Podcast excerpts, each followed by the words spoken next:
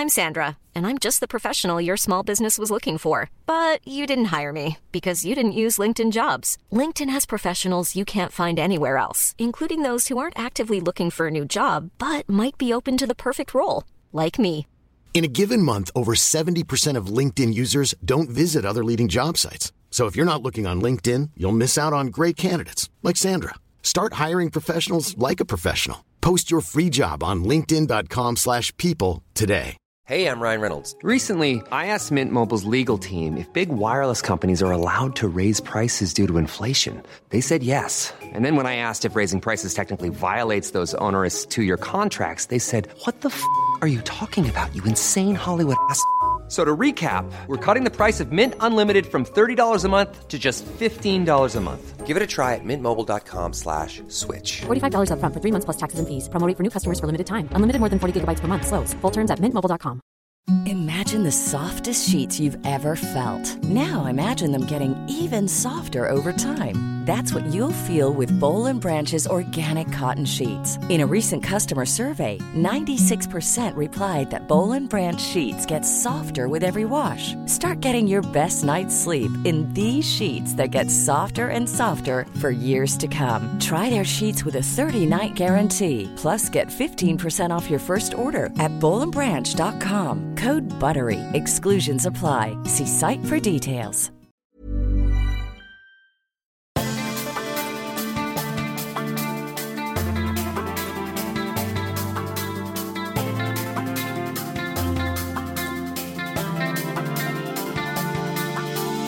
Welcome to the Storytelling Lab, where we break down how to get to the heart of your story and the hearts of your audience to leave the greatest impact possible. And now, here's your host, a filmmaker and competitive storyteller, Rain Bennett. What's up, my beautiful people? Welcome to another episode of the Storytelling Lab, where we help you break down the art and science of storytelling. This podcast is a six second stories production. Six Second Stories is a video marketing agency that tells heartfelt stories to help you maximize your impact and inspire action in minimal time. Check out more about what we do at sixsecondstories.com. Okay, if you are here, if you're listening to the show, you know that storytelling is important. But here's what so many people get wrong or struggle with when they are trying to determine how to tell the stories of their brands and businesses and, and even of their own lives. What is the correct structure of a story? There are so many different theories on this. You've got John Truby's 22 steps to to masterful stories. You've got the hero's journey from Joseph Campbell, which I think is like 17 steps. You know, Aristotle had three. Um, there's five. There's everything in between. There's one that I come back to so often in my storytelling workshops because it's so simple and so simple, in fact, that it was picked up and used by the amazing storytelling experts and storytelling team at Pixar. And if you've watched any Pixar movie ever, you know that this team understands how to put a story together that makes you cry by watching fish or toys or anything like that. So, the Story Spine. Today's guest is Kenn Adams, an improv comedy instructor from California who created the Story Spine. The Story Spine is an eight step story structure that you can use to break down the format of almost any story you've ever heard. And we do it on the episode. He does it spontaneously um, with a story that he makes up. But that's because he's been doing this for years, for years. And if you remember back uh, back earlier on the show, we had a guest, Kathy Klotz Guest, who actually introduced me to Kenn. Kathy is also an improv comedian, and we talked about how we can make you know connections with with our people, with our clients, with our customers through using improv tactics and storytelling. Well, Kenn is a master of this. And so we dove deeper into talking about how we can establish human connections through storytelling, specifically through the practice, through the art of improv. Now, if you listen to the show, you know how how big I am on the connections that we can establish through storytelling. And it's not just about selling your products, but about creating those human connections and what you do with it what you do with those connections from that point is totally up to you and your mission and your purpose. And Kenn is such a sweet, sweet guy and so so knowledgeable and so well known but so humble and so earnest and just loves what he does and he he puts a smile on the face of anybody uh, anybody who interacts with him including myself. I had a blast talking to him but more importantly he knows his stuff. He is so full of this great information and, and i don't know if it's fair to say you wouldn't you wouldn't expect that from someone whose personality is just so so kind, so kind-hearted, but then he just has this this knowledge base that is so rich and so deep uh, that I love it, and the way he delivers it is is so. I mean, it makes sense that he's he's an improv expert because it's so um, I don't know. It just uh, it connects with you and brings you into this like field uh, of his, right? This energy of his, and I guess that's what improv is about. It's about collaboration and working with other people. So he knows how to connect with humans. And this, I've just I was so excited to to talk to him because I reference the story spine and I use it with my story coaching clients. I reference it in almost every keynote and workshop that I give. So, uh, this is a storytelling expert that I really look up to and has influenced so so many people by by nature of this eight step story structure. I mean, anybody who's been inspired, you know, who's loved a Pixar film, you could argue has been influenced by Kenn Adams's uh, story spine. So the reach, the breadth, the the the depth, the impact that the story spine has had is profound. So here is my conversation with Kenn Adams, and I hope you love it.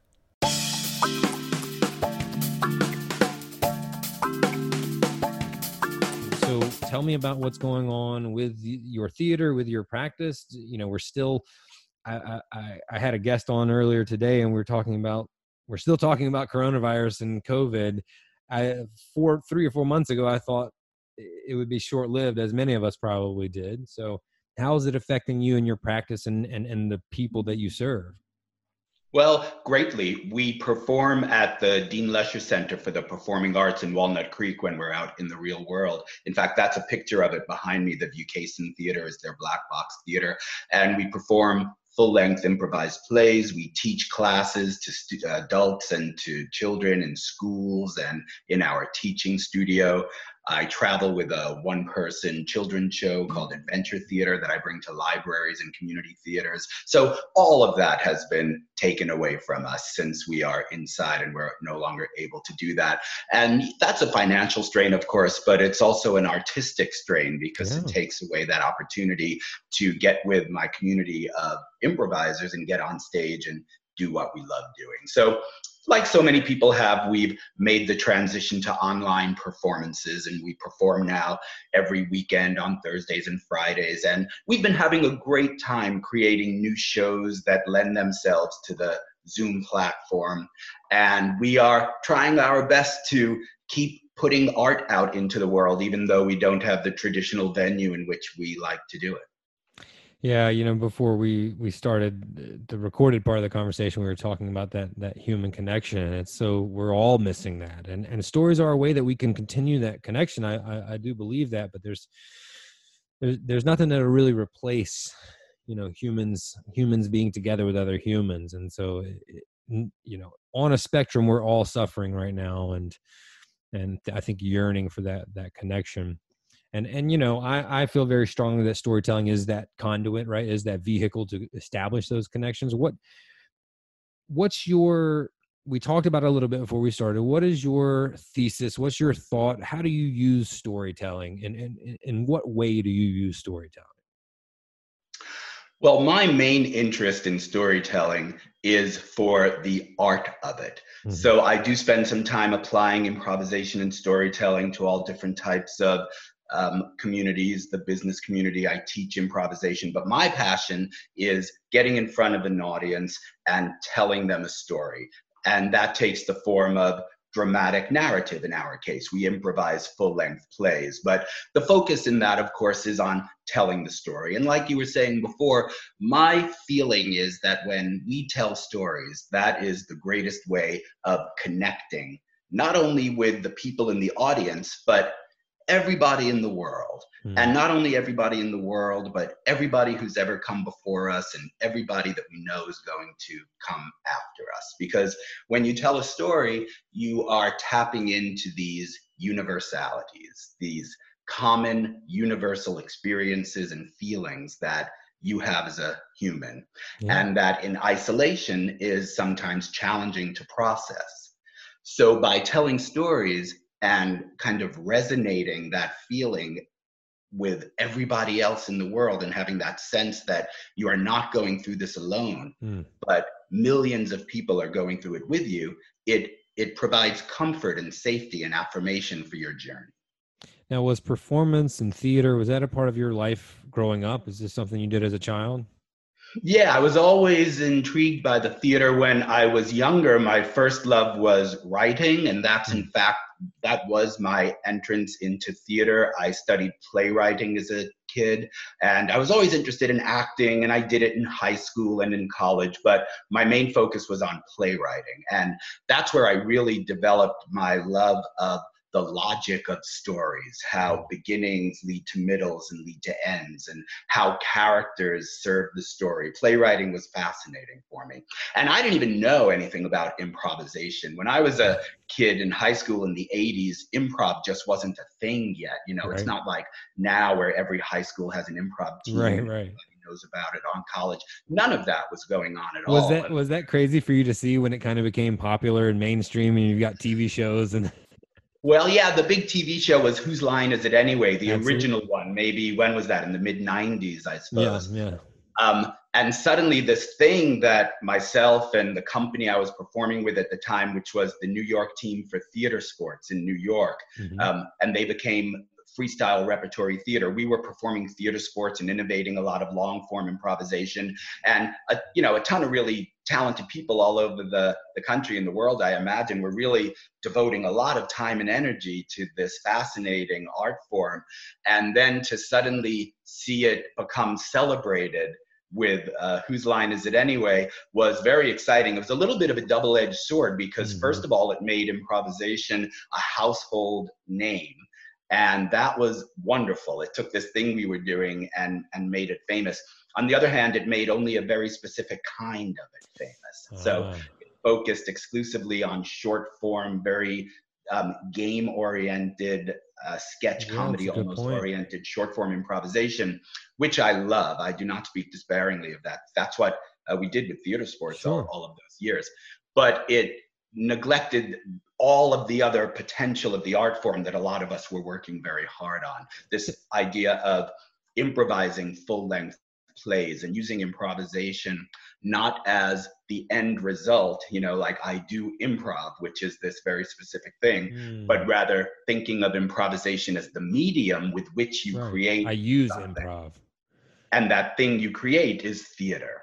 Yeah, yeah, yeah. Yeah, there's a few there's a few directors, writers and directors in the filmmaking world that that utilize improv as a way to tell their long form stories. Um, you know, you see it a lot in comedy, but um but that's something I think that's gotten a little more popular in the past 10 years is not really having a, a hard script but just putting characters in situations and telling the actors like you know how would you respond to this problem or this situation? And many actors can't can't do it. They they they like to have a line to recite but uh, I've, I've started noticing that a little bit more. But that's an interesting point because you're you're 100% right with whose line. It's all gamified. It's all fun short boom boom boom great for television. But what i hear you saying is like there's a lot of other styles of improv where you know, like you're saying you could tell a whole story a whole play virtually using that method. Is that right yeah, I think what improvisation is largely known at known as even today still is this short form game oriented type of product. So people think of improvisation as a very specific thing and it is distinct from theater companies used to say we do improv and theater to suggest that there is a difference there, right? And my passion has always been convincing the world that improvisation is not just a noun, it is a verb. Exactly. So I like to think that we don't do improv the same way a writer doesn't do writing. A writer writes, writes. a novel or writes a play or writes a movie. You can improvise a play or you can improvise a song or you can improvise a dance. So improvisation is the medium, the verb that allows us to create whatever it is you want to create with it. In my case, theater. All right, this is leading me to a place that I'm I'm excited about because this this makes me think of creativity, makes me think of play, and I know that these things, you know, you work a lot with the youth and with kids, and I know that that's got to be important to you as well. And I was just reading something, or I think I tweeted something the other day about creativity and how it's it's you know it's not a bone, right? It's a muscle, and if you don't use it, it atrophies. And many of us, once we turn 12, we we stop. You know, I, I used I was I used to be in the fitness realm, and the style of fitness that I did was very play oriented. It was using playground equipment and we saw it there we saw it reflected there that people stop and then they start going to the gyms and making it a very like formal adult thing but the body moves naturally right? Same thing with improv and play and we, and we we lose that and again not to use this word too much but but people are suffering from that. Uh, uh yeah and and so I, I love this idea and you're starting to see the tide shift where people are understanding the the psychological value the therapeutic value of play. So let's talk about that for a moment just this idea of of being creative being able to improv because I believe that that we all have that in us. You just have to train that that muscle. Is it? Do you do you feel that way? And and I want to learn more about you using it with with kids, especially. Like how do we? Yeah. How, how do we continue to harness creativity? Absolutely. One of the most wonderful things my daughter ever said to me. She's 19 now, but when she was 11 or 12 or so, she looked at me one day after a rehearsal that she was attending for my improv company, and she said, you know what's cool about you, Dad? For your job, you and your friends get to play make believe. Yeah. And she's right. Theater and improvisation and all forms of creative art is simply tapping back into that thing we all did so naturally and so well as children, and that is playing make believe, imagining something to be true and acting as if it is. And that switch that allows that creativity to flow by accepting your own imagination is stifled as we get older. Why and you go, well, I'm sorry, what was that? I was saying, why is that? Why does that happen? Yeah. Well, you go to school and suddenly there are right answers and wrong answers, and you are instructed to create art, but in a very specific way, in one instruction step at a time and if you then there's the social pressure. So if you say the wrong thing you're humiliated by the mm-hmm. other kids in school. And that doesn't go away when you get older. As you get older and you get invited to brainstorming sessions at work if if you say the wrong thing you are immediately shut down by the other people at the table. And there is punishment for being creative especially if your creativity is in any way innovative mm. or unacceptable. Yeah. So that's why there is such a, a, low rate of success at brainstorming sessions because people get there, but they are afraid to actually brainstorm because they are constantly on the receiving end of punishment for doing so, whether it's subtle or whether it's profound. Nonetheless, you learn to protect yourself from a very early age, and you learn to not share your unique creativity with the world. Mm. And how sad is that? Uh, sad. Improvisation, and the reason why I feel improvisation and all forms of theater, but especially improvisation, must be studied and practiced by everyone, regardless of whether you plan to use it in any particular way or not, is because Im- improvisation teaches you to accept your own creativity and to be comfortable sharing that with the world. And so, and so, from right there, let's jump off. And what is the benefit of that? Because you know, and I know that that exercising those muscles is important and and and and practical. We we can apply it. How do we apply it? What's the benefit of continuing to be bold enough to be creative and put yourself out there? Well, the, the way I teach improvisation, I teach it through three rules of improvisation, which is really just my way of expressing what everybody knows. I'm not claiming to have invented anything great here, but basically I phrase it as the three rules be spontaneous, make your partner look good, Mm. and build on your partner's ideas. So that first rule of be spontaneous to me has many levels. And as you explore it deeper and deeper, it allows you to get yourself, get your intellect and your filter and your judgment that the world has put on you and that you put on yourself out of the way so that your true creativity, your true subconscious, your instinct, your wisdom can come out without being stifled. Yes. And in letting that out, that's where our great ideas come from. You know, um, there, there's a difference, I think, between being educated and being smart or wise. And if Sure. you're educated, maybe you know a lot of facts and you can recite them back. If you are wise or smart, then you can make connections between Mm. things that other people don't make, right? So, like to be a great inventor, you're not really creating, you're not putting something in the world that wasn't there. You're simply connecting dots in a way that other people have not been able to see. Um, it, it's by getting everything you've learned and getting all of your defenses out of your way that allow that type of creativity to come out and allows you to see larger. So, regardless of what you are doing with your life, you will see more and be more inspired in it if you look at it all through this creative lens, unhampered by your learned defenses.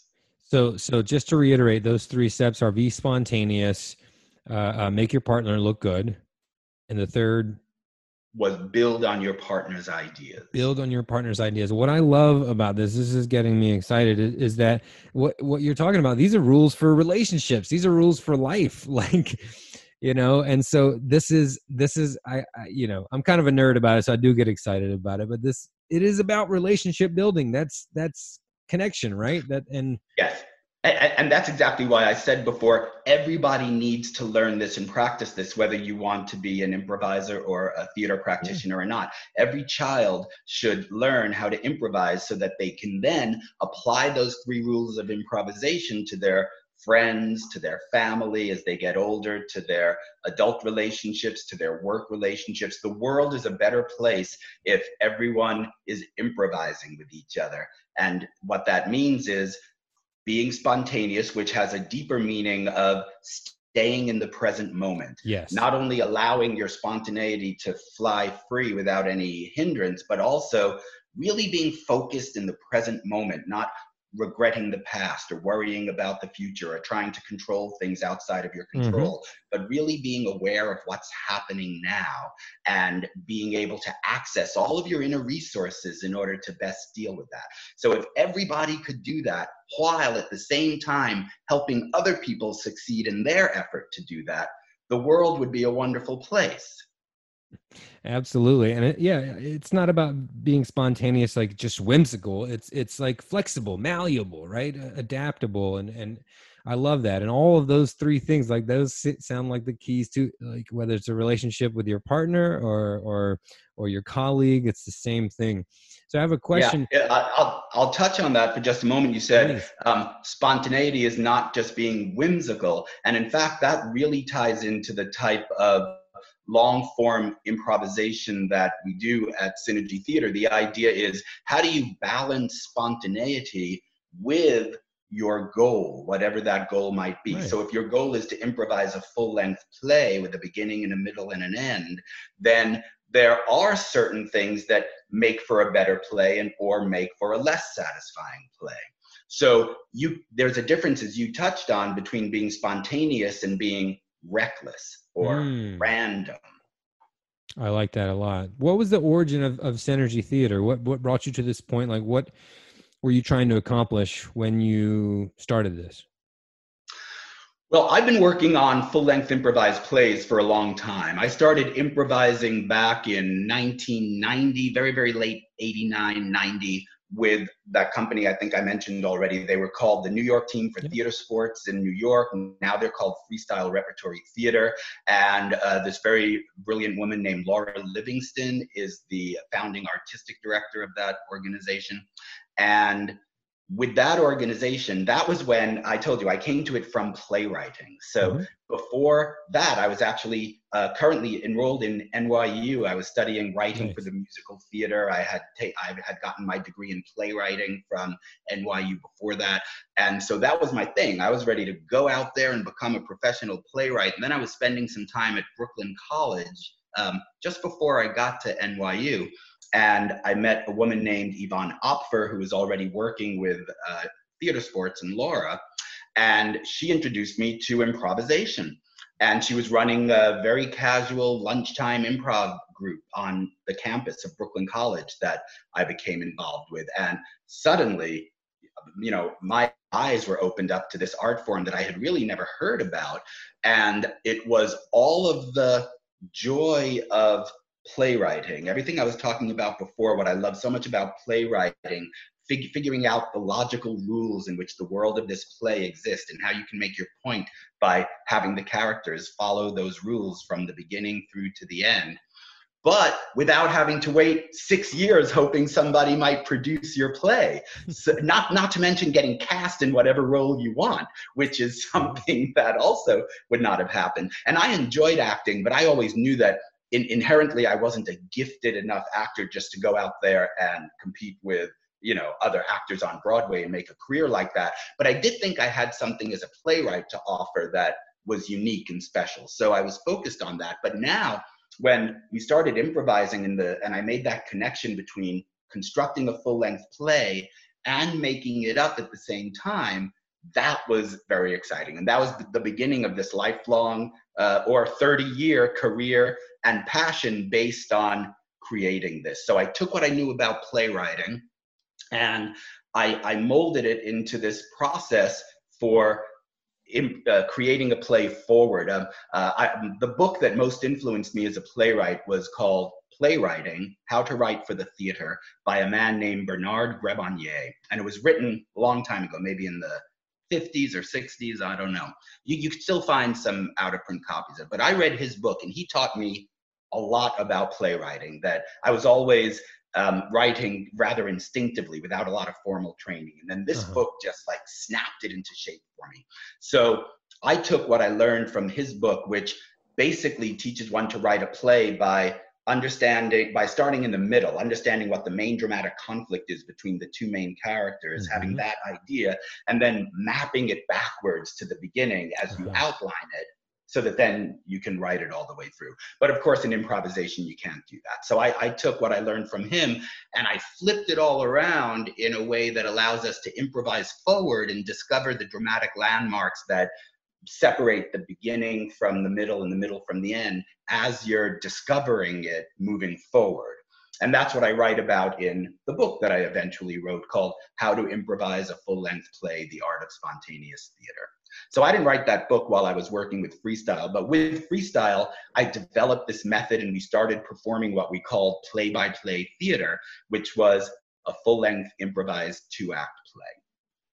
And at that time, it was rather groundbreaking. Now there's a million wonderful companies who do incredible work improvising full length plays. Back in 1990, there were not. We really were breaking some new ground with it, and it was very exciting to be on the forefront of that.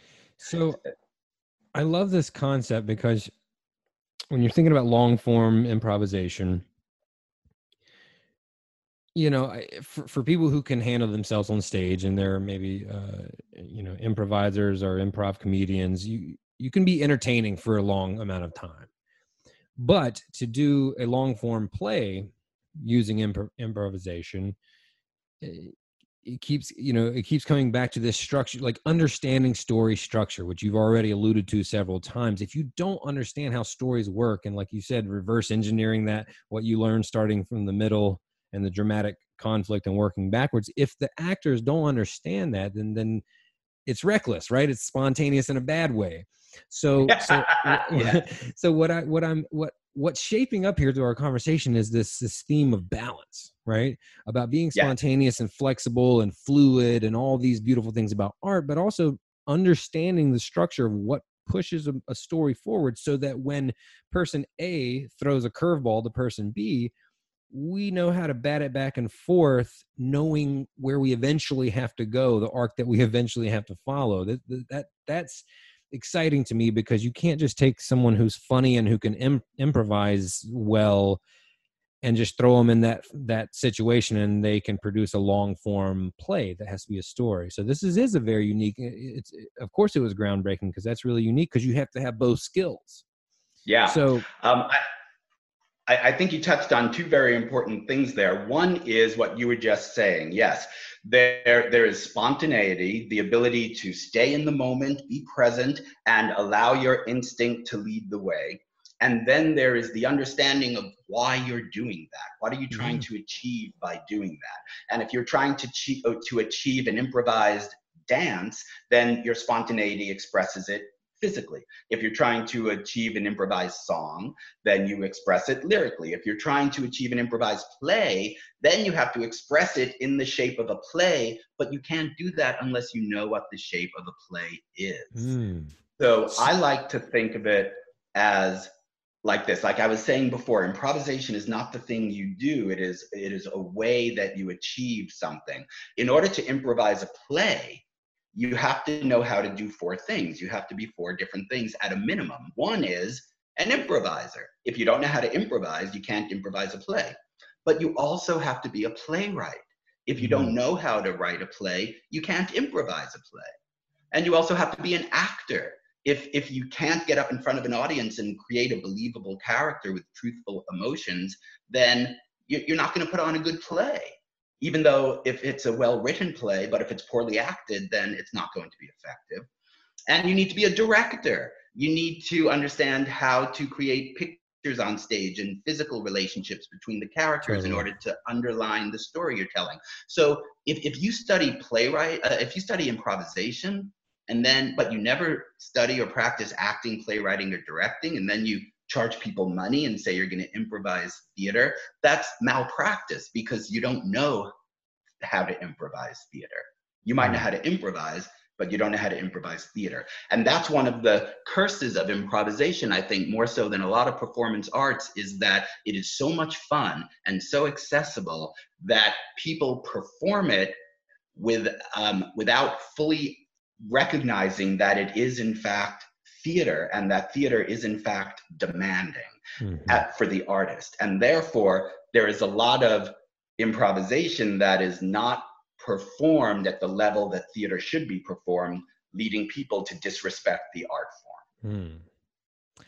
so as you're building this and your thesis is emerging and you're and you're educating people and you're wanting the people in your company to be better uh, improvisers, actors, and, and and playwrights and directors, and understanding how to do that, uh, you have to be better at your job at educating them, right? And so p- part of the reason, not part of the reason, most of the reason that I invited you on the show is because of of the story spine, right? That that that you created. This is something that anyone that's ever probably listened to the show, definitely anybody that's seen me in a workshop or a speech, I I, I reference it quite a bit as um as a lot of storytellers do but what I'm understanding about you now is that you have you you're good. You have a, a good way of breaking down these arts in bullet points so people can understand it like here's the three things you need to be a good improviser here's the you know the the the four things you need to be able to to do long form improvisation and then as we lead into the story spine which is uh eight steps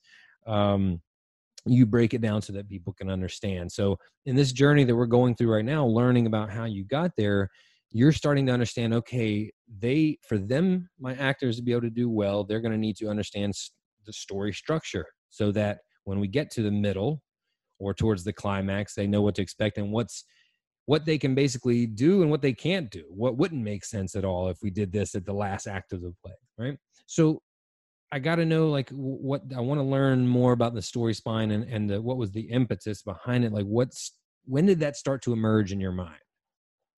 That yeah. there was a clear cut so, formula.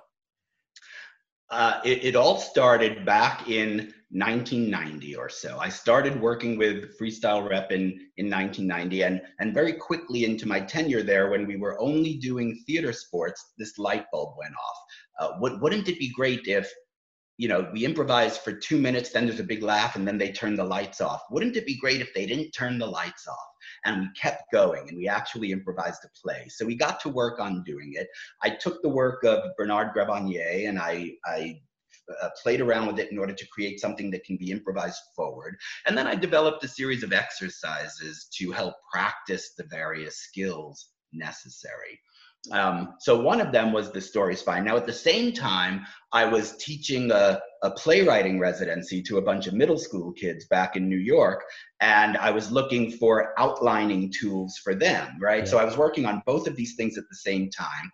Um, and and to meet both of those needs, I came up with the story spine. So just for the record, uh, it's an eight-line storytelling exercise that teaches the basic shape of a story with a beginning and a middle and an end. So once upon a time, every day, but one day, because of that, because of that, because of that, until finally, and ever since then. If you say those sentence starters and finish them with sentences that all build on each other, then you necessarily come up with a story that has a good beginning and a middle and an end, and you can look at the story spine in order to understand how one section leads to another. So it's it's like the condensed most um, uh, you know condensed form of a story that can then be exaggerated and elaborated out into however long the story you want it to be. It's like the core of the storytelling model. Hmm. Um, and by by practicing that again and again, the story spine, it's eight lines. You could do a million of them while you're making breakfast or driving to work. You just develop this innate understanding of beginning, middle, and an end. What's the best? And, sorry, go ahead. No, please, you go ahead. I was just saying, what's the best way to use it as practice? Is it is it to, to build a story with it or to maybe break down stories that you know using it what's the best way to for a beginner to understand to really understand how it works yeah, I, I, think the best way to use it is is to use it as a practical tool. Sit there and make up story spines. You know, once upon a time there was a frog, and every day she leapt from lily pad to lily pad. But one day she missed and fell into the water. Mm. Because of that, she drowned. Because of that, her family was sad. Because of that, they closed the lake until finally her ghost rose and told them to reopen the lake. And ever since then, they mourned her, but they were more careful when they went to the lake. So that, thank you. um, so you could you could do that, yeah. and what that does is it it builds the the reflex of telling a mm-hmm. story in that model. So you understand once upon a time every day is the routine and then the but one day is the event that breaks the routine and gets the characters into trouble.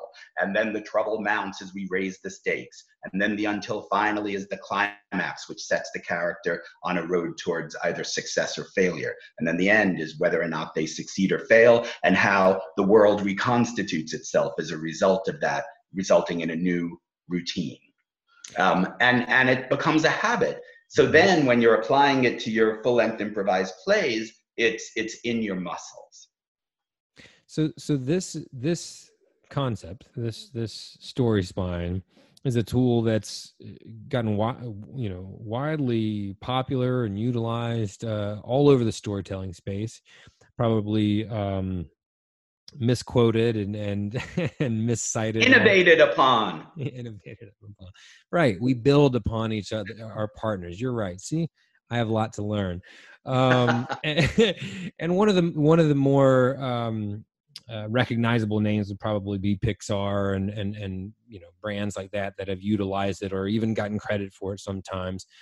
But uh, I want to learn a little bit more about uh, when when did it start getting popular for for lack of a better word. Like I mean, it, yeah, how did that whole journey happen? Because now, uh, you know, if you type it in, it's so many results pop up you know like i said pixar gets a, a lot of those um, but how, how did that happen? Yeah. in 1991 was it just like boom or did it take a, no. was a long slow growth? Okay so so i will tell you my version of that. I will tell you what my experience was okay. in discovering that for myself. If there are people out there who who know i'm wrong come and add to the story that would be great but here's mm-hmm. what i experienced so okay. so i created this in in 1991 and it was largely uncelebrated and unknown for forever for a really long time we were just using it to do our work and you know this was before the internet and right. before podcast. There was and no it way. It wasn't like you were like, I created this thing. You, it was a tool to Oh. help the people you were working with. Yeah. Uh, yeah, right, right, and and there would have been no way to broadcast it had I cared to. You know, these these things just didn't exist yet. Facebook, social media, there was no such None thing. So we were just using it. Then in in 2000 or so, 1999, the end of 99, 2000, I moved to California. I left freestyle repertory theater. I moved to California, and through some various twists and turns in my personal life, I, I stopped improvising for a while. I, I left theater, and I had this very bizarre, very uninteresting six-year journey into the corporate world. Meanwhile, I have a very close friend who maybe you know, Kat Koppett. Are, are you, uh, if F- vaguely familiar. Yes. I don't yeah, know. so Kat was in freestyle repertory theater with me, and before I moved to California, she moved to California. Hmm. So I'll just put that out there for part of the uh, the routine of this story. Kat was Yeah, in yeah, yeah. California before I moved. Um, one one thing I did back in the nine the mid '90s when I was with freestyle, we would travel around and we would mix with other improvisers and other theater sports companies. One trip I took was out to California where I taught a workshop and I taught the story spine to a company called Bay Area Theater Sports, or better known as Bats Improv, Mhm. and a woman there named Rebecca Stockley, who was one of the founding members of Bats, took the workshop. So then I came out here in 2000 and I stopped improvising for a while. In the meantime, Rebecca started working at Pixar using improvisation to help the writers craft stories, and she taught them the story spine.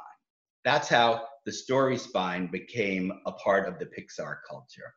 The other thing that was happening is Kat Koppett, she started focusing very much on applied improvisation, this concept of taking improvisation and using its tenets, right? Spontaneity, building on each other's ideas, towards building leadership skills, team building skills, and a whole bunch of work related skills. And in particular for Kat, the power of story.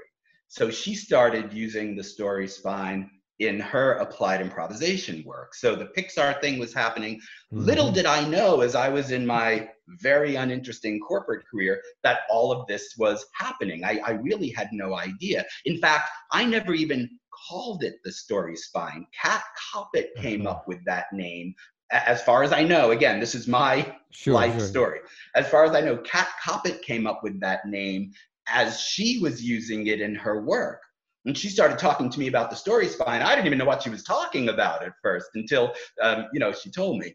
So then finally, when my six year sojourn into the corporate world came to a close and I was ready to start improvising again, the story spine had become a thing.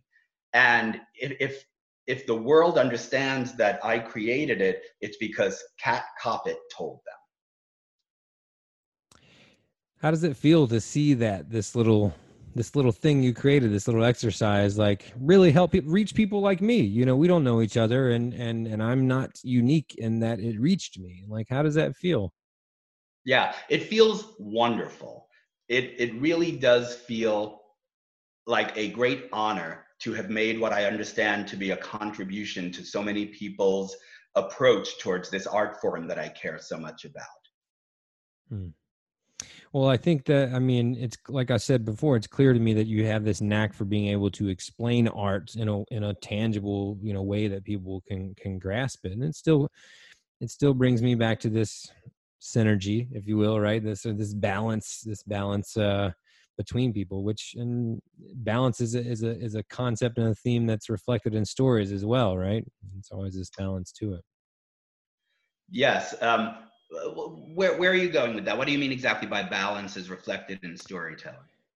Well, whether we're talking about you know good and bad or what someone is is seeking this internal struggle versus external struggle there's you know we start with balance and then as you say the uh what's the um uh the routine as you called it and then something you know the thing throws it off balance and then the goal is to get it back to balance and some sort of equilibrium. I mean, the whole thing is you know this this rocking ship that we're trying to level it seems right? The whole thing of, of storytelling. Yeah I, I think that's very deep and, and very profound. And and i think that touches on two different things that we've been talking about. One is again back to that constant balance between spontaneity mm-hmm. and the shape of the art that you're trying to perform even if you look at those short form games um, i don't know rain do, are, are you do you perform improvisation? Do you play short form? I don't. I mean, I a lot of I have friends in that space, and I spend time on stage, and I grew up acting and, and doing theater, and so I would be comfortable with that. There just, to my knowledge, there there isn't a lot. I'm in North Carolina, and I'm sure there is now because it's popular, uh, but it wasn't ever anything that I um tried or really uh, sought out, but the skill and the love of it is something that I possess. So I've never felt far removed from it, and kind of one of those things that I bet I, I bet I could do that if I just like went and practiced it because I I enjoy the elements that make it up. Oh, I, am sure you know. You've seen whose line is it anyway? So Absolutely. so I'm sure you know. But you know, short form improv is all about putting restrictions on one's spontaneity. Mm-hmm. So the idea is we're going to improvise a scene, but we can only speak in the next consecutive letter of the alphabet. Or we can only speak using five word sentences, or any of the other, you know, million of restrictions that we put on our spontaneity in order to create the rules of the game and that's what makes those scenes so enjoyable so this concept of balancing you know your freewheeling spontaneity with a with a goal with a very specific set of rules that result in achieving a goal is inherent in yeah. performance improvisation short form and long form. So that concept of balance i think you learn it improvising but then you can apply it to your life so quickly. Like um, you know the, the world is a dangerous perhaps meaningless confusing place. And for you to find some sense of comfort and safety within that chaos requires this ability to be in the present and understand what you're trying to achieve mm-hmm. and be flexible in order to keep working towards that goal in spite of the unknowns around you. And and that's where the balance you learn from improvisation applies to your trek through this world we live in. Absolutely. And, and if we do want to talk about uh, applied improvisation or using it for our work or our marketing messages that's a, that's an opportunity as well is is to be able to use the spontaneity of storytelling and, and human connection but you're always going to have a format or a platform or a discipline you know if i'm going to do it via a blog or an instagram post you're going to have some rules that that keep that spontaneity from just flowing completely freely. So i like this idea of of, of pulling from that skill uh, to be able to create, but then understanding that sometimes it has to shape a certain form. Like if we're talking about short form improv, because in yeah, if it and, is, and I, I, will say that um, th- there are, there are some improvisers who are challenged by the the playwriting structure that I that I present in my book and and my take on what it takes to create a full length play um, because of the feeling that it's imposing rules upon their creativity and it's preventing that free flow spontaneity. So I, I, I, like to respond to that by pointing to artistic formats like the sonnet or the haiku, where there is very, very restrictive rules about how these Absolutely. things must be composed. Nonetheless, there are millions of them, like that you can, and you can keep creating millions more. So the rules don't hamper spontaneity, it simply provides a shape for it. Yeah, and and we can't you can't get completely away from from structure and and some sort of rules even with even with big big concepts water or the universe like everything there there's structure to everything. I mean you can't avoid that. Yeah. you know you and i are talking about the beauty of being able to be spontaneous and flow with someone else but there's life life has structure. I mean it doesn't have to be rigid. Yeah. again what we're talking about here is this dance. We're somewhere there in the middle so that we can pull from both sides and c- connect with people. And so it's I don't think it's one way this way or one way that way at all. Uh, and, and another thing that I think stems out of this is the idea that this thing we do of making up stories is an effort to help us find that structure. Because mm-hmm. when you just look at the world itself, it is often incomprehensible, right? Like very good people die in car accidents, and very bad people are rewarded with wealth and fame. And there seems to be no rhyme or reason or safety in the universe as we see it. But we, we make up stories which help us process that world in a way that has rules and that makes sense and that affirms our belief that if we keep up the good fight and keep struggling against adversity, we are on a path towards success. Mm. And and so it's our uh, so part of our need to tell stories is to bring some order to the chaos and help us achieve that balance you were talking about. I love that. That that that that was a great statement. I really love that. I was wondering, you know, you talked earlier about kind of falling in love with this relationship, if you will, this this thing of performing for people, right? Live in person. Was there a moment as you were coming up, as you were growing up, where you realized that that and and and sharing stories and telling stories like that was it for you? Like was there a moment when you realized that like oh this this vibe this feeling that i get from that connection and that response is it. This is this is what i want. Yes yes.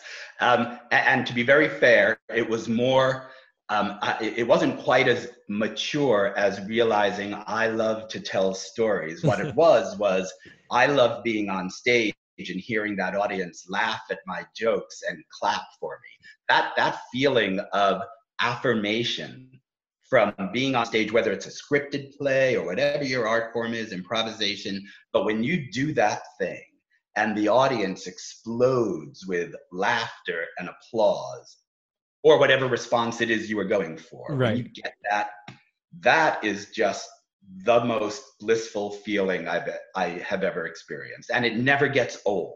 I've been improvising for 30 years now, and standing on stage and hearing that laughter right when you know it's going to come because you crafted that moment so perfectly is bliss, is joy.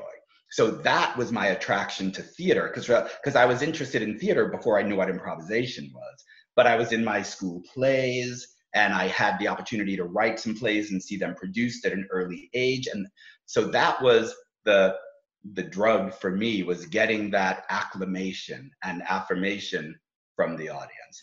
As I continued doing it and matured into it, I discovered that what I was doing was telling stories. Mm-hmm. And so I, I came to appreciate that art form after the fact. Very, very cool. I'm I'm I'm so glad that you came on the show. I'm really enjoying this conversation. I really like I would love to sit down and just like have a coffee with you and, and chat about this sort of stuff, which we are doing virtually now. Uh, but um yeah, this is I really love the way you view the world. Um so I know when we started talking on on uh, today, we were mentioning just we're still in the middle of this coronavirus crisis and whatever the world is is going through right now and so i'm wondering uh, i know that it's affected your theater but i'm wondering like what's what's up for you for the remainder of 2020 or 2021 like what are you what are you trying to work on now? Or have you had to pivot? You know what are you excited about? Is there something that you're excited about coming up or, or... yeah. Well of course the loss of being in front of a live audience is profound and there's no substitute for that. I, I am lucky, if lucky even applies today, I am lucky in that I, I, didn't own a theater that I lost. You know, we rent that space to work in. If we're not there, then it doesn't cost us anything. So, so I'm not suffering like that. A, a building isn't closing for me. Sure. I, I am certainly losing a lot of revenue from our ticket sales and our teaching and our student uh, programs and schools. Uh, we've moved everything that we can move online online. So now we teach improv classes online, and that's helpful. But but you can't charge as much, and it's not quite as popular. So so there's definitely a financial strain. On the other hand, what we've discovered is this Zoom medium and this exciting thing that we're all kind of figuring out together now about how to perform improvisational theater online. And as a result, we've come up with seven really innovative new shows that we never would have come up with in the live theater because we didn't need to. How can you create a show that necessitates being separate from someone else and unable to be in their physical presence. That's one challenge that we are shaping our improvisation towards, our um, show creation towards, or how can we leverage what Zoom forces us into in a way that makes it seem like a choice rather than a restriction. Hmm. And we're able to perform more now. So now we're performing every weekend, Thursday and, and Friday. So, in that sense, it's been freeing where we're performing more, we're making up new shows, we, we're um, exploring new audiences because we're not restricted to the people who live in our area. So exactly. we're picking up audiences from the East Coast. Where where I'm, I'm, able to perform with Kat Koppett again. I meant, you know, she lives That's in awesome. New York now. I live in San Francisco. Suddenly, people who used to be in my theater company and moved away, they're in my theater company again because we're all awesome. performing online together. So in that respect, it's been kind of cool. And I will tell you that when when I sit in front of the computer with these six other people and we're about to put on our improvised show, it is every bit as exciting oh. to me as a as a storyteller and a performer as when we were there live. I, I imagine once we're live again, I will remember the difference and will realize, huh, this is really better than sure. that. You know, but still making up stories is thrilling.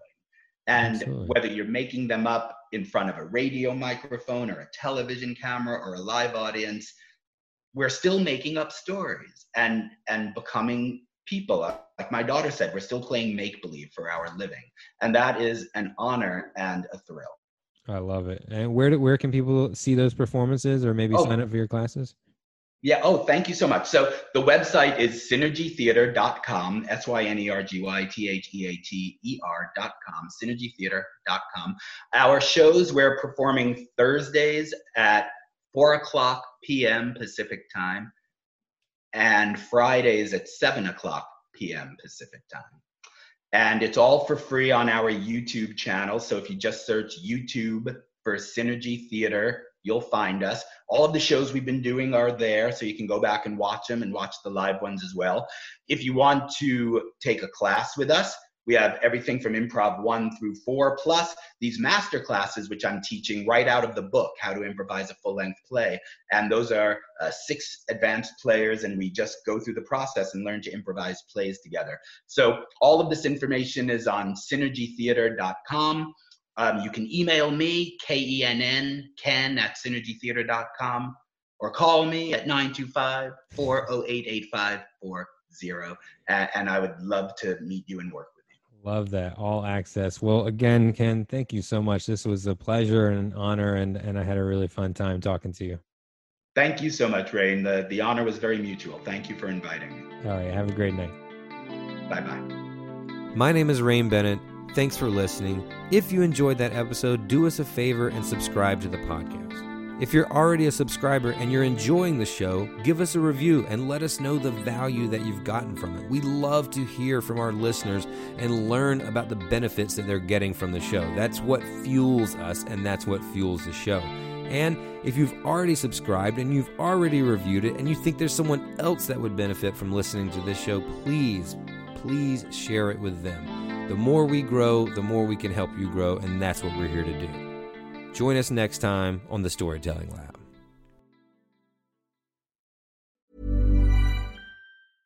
Imagine the softest sheets you've ever felt. Now imagine them getting even softer over time. That's what you'll feel with Boll and Branch's organic cotton sheets. In a recent customer survey, 96% replied that Bowl and Branch sheets get softer with every wash. Start getting your best night's sleep in these sheets that get softer and softer for years to come. Try their sheets with a 30-night guarantee. Plus, get 15% off your first order at bollandbranch.com. Code BUTTERY. Exclusions apply. See site for details.